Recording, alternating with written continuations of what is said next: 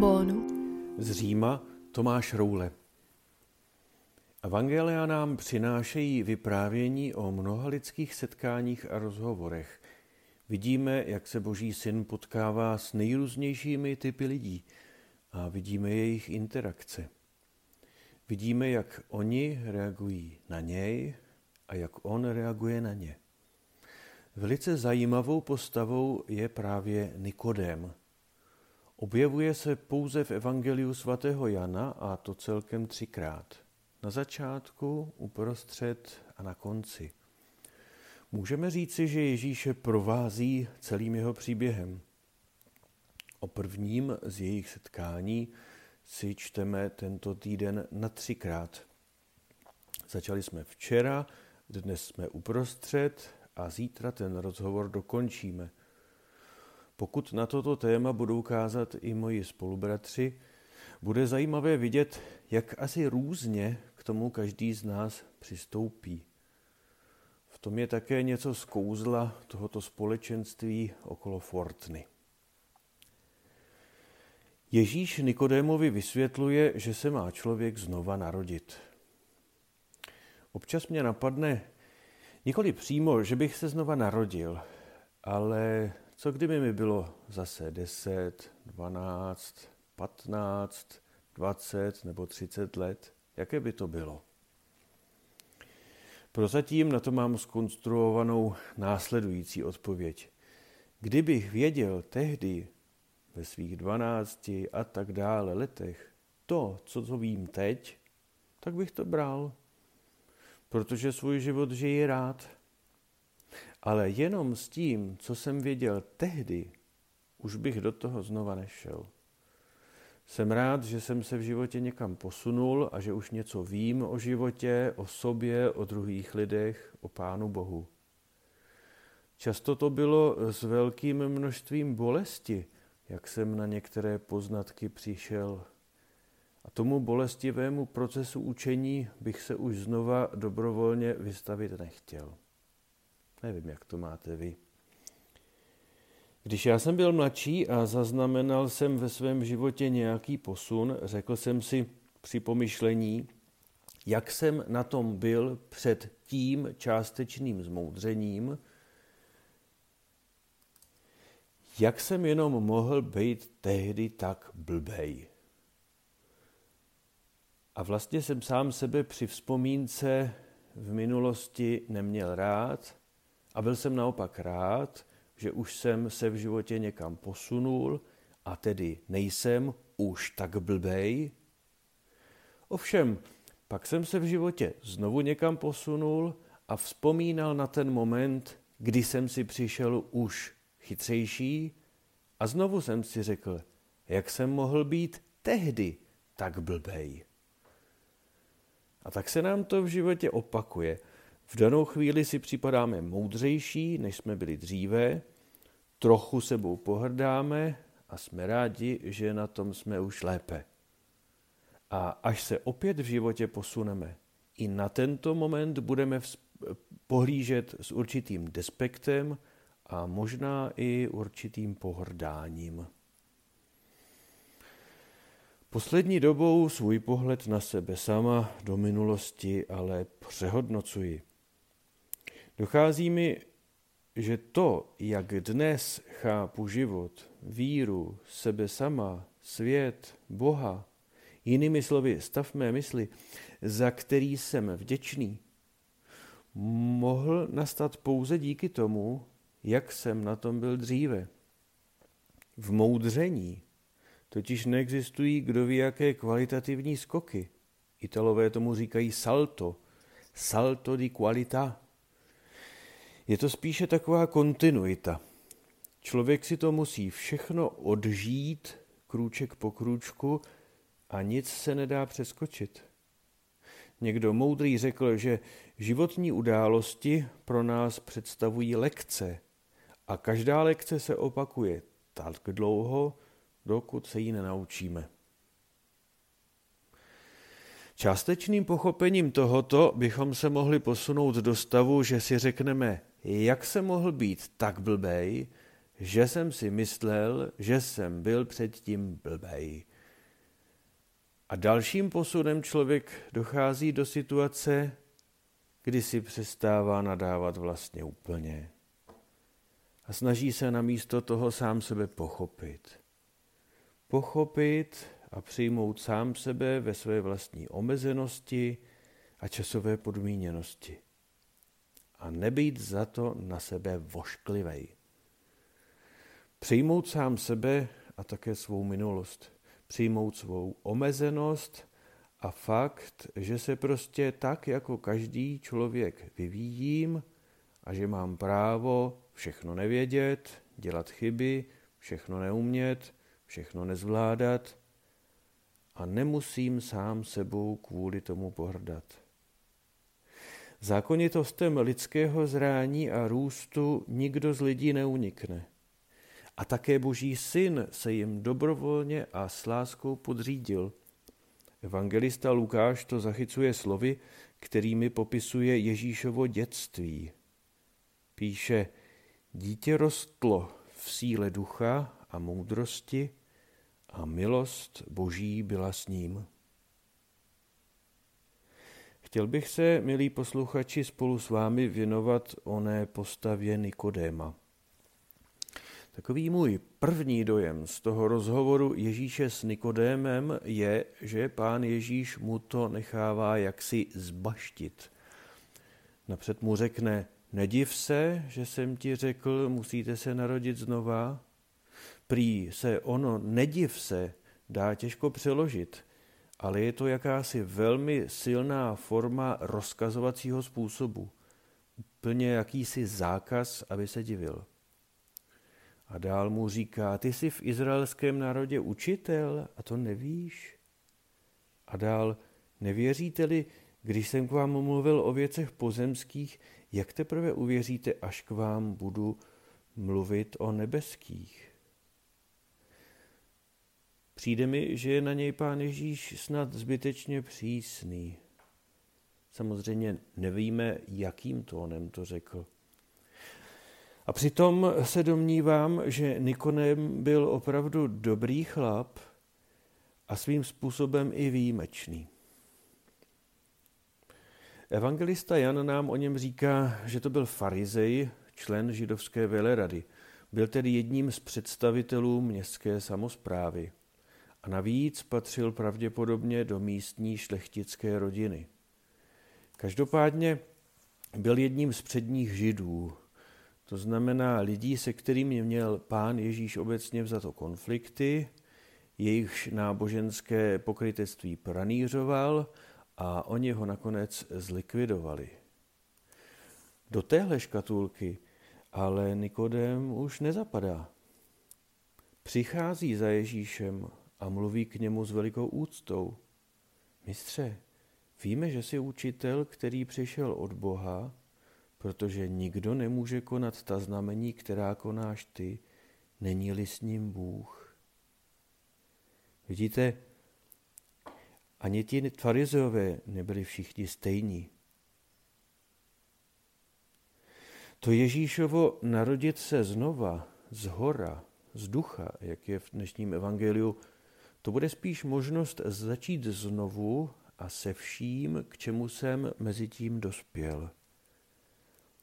A protože to je z ducha s velkým D, tak se nejedná pouze o proces lidského moudření, ale je v tom také notná pomoc Boží. Na ten náš život už prostě nejsme sami. Vystavujeme se působení ducha Božího v naší každodennosti.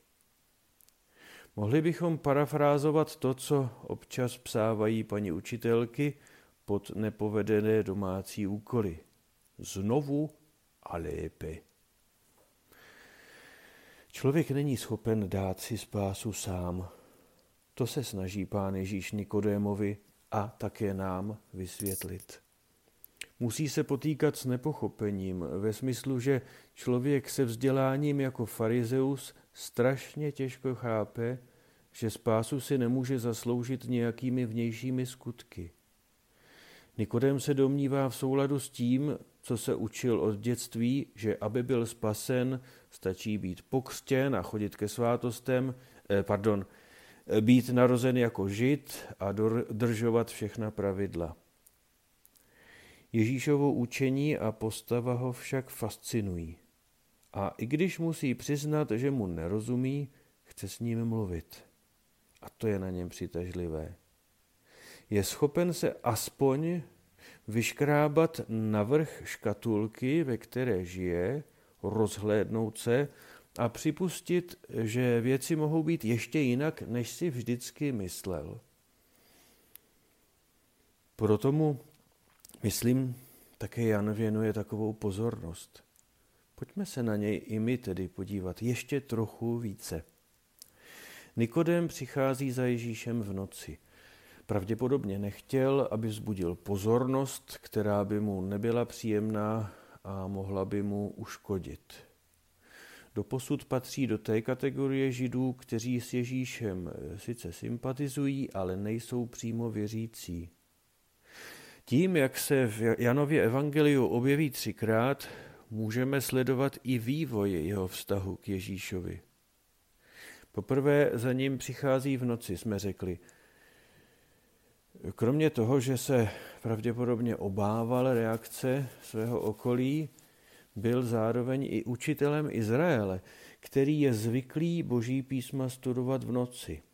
Večer, v noci už je úplně jiná atmosféra pro rozhovor, který má být vážný. Člověk už není tolik rozptilován děním a může se něčeho opravdu dobrat.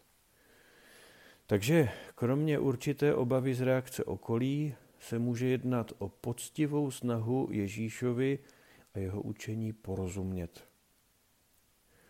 V sedmé kapitole Janova Evangelia, zatím jsme byli ve třetí, tak eh, zde se Nikodem objevuje znova. Situace okolo pána Ježíše tehdy již přituhuje. Přišel na svátek stánku do Jeruzaléma a do chrámu a už se tam o něm hovoří jako o tom, kterého chtějí zabít. Chrámová stráž je vyslána, aby se ho zmocnila, ale přivést se jim ho nepodaří. Nikdo nikdy tak nemluvil, vysvětlují. Na tuto odpověď stráže farizeové reagují podrážděně. I vy jste se dali svést? Uvěřil v něj někdo z předních mužů či farizeů? Tohle je výzva a Nikodem v tu chvíli přítomný ve skupině velekněží a farizeů to tak také evidentně chápe a ozývá se. Sice nepřímo, ale my mu rozumíme. Říká, odsoudí náš zákon někoho, aniž ho napřed vyslechne a zjistí, čeho se dopustil? Nikodem to může říci, protože se s Ježíšem osobně setkal a vyslechnul ho. Řekli jsme si, že byl poctivý člověk a vlastně docela odvážný, jak vidíme tady. A zase to schytá, teď z druhé strany, od svých vlastních kolegů. Řekli mu, nejsi také ty z Galileje? Hledej v písmu a uvidíš, že z Galileje prorok nepovstane. Nejenže sklidí pohrdání pro svůj původ, ale je spochybněna jeho znalost písma. Člověk má dojem, že ho neberou jeho kolegové a má k němu jisté výhrady i pán Ježíš, kvůli kterému vlastně riskuje a trpí. Ať už je to, jak to je, je to nějaký mezistav, kde Nikodem sám sebe na vlastní pěst hledá. Jan zde připomíná Nikodémův noční rozhovor s Ježíšem.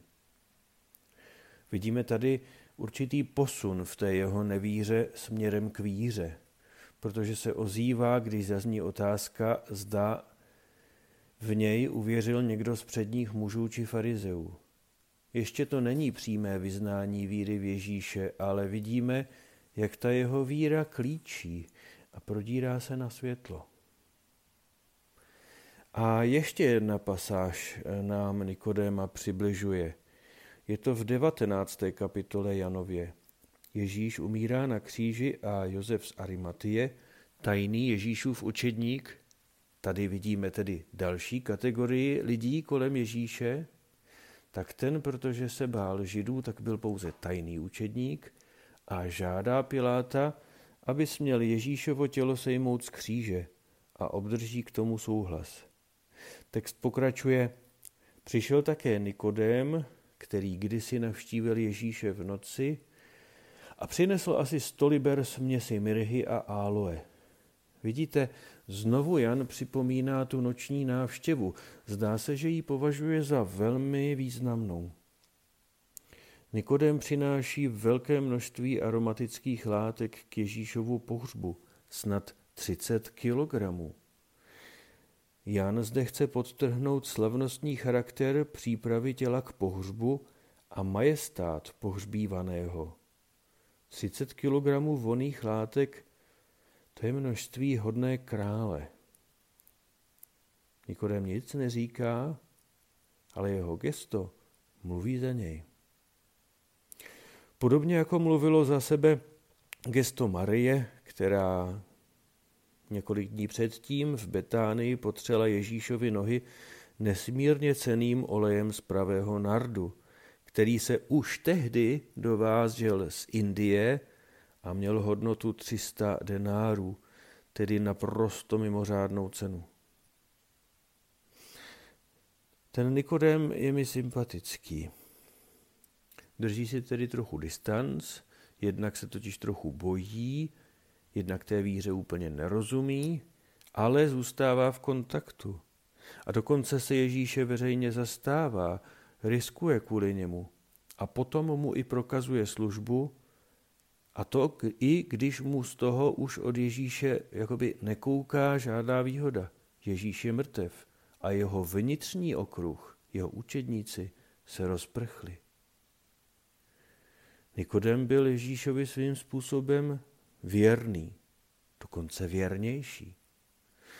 Takže myslím si, že z přečteného nutně nebude vyplývat, že na Nikodéma byl pán Ježíš přísný a káral ho. Asi to tak určitě nebude, protože je docela snadné z Evangelia vyčíst to, jak ho Nikodem měl moc rád a nesmírně si ho vážil.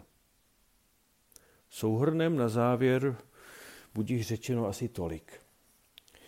Nikodem je jedním z těch, kteří nepatří do Ježíšova nejužšího kruhu, řekněme jazykem dnešní doby možná nechodí pravidelně do kostela, ale přesto je Ježíš upoutal a záleží jim na něm.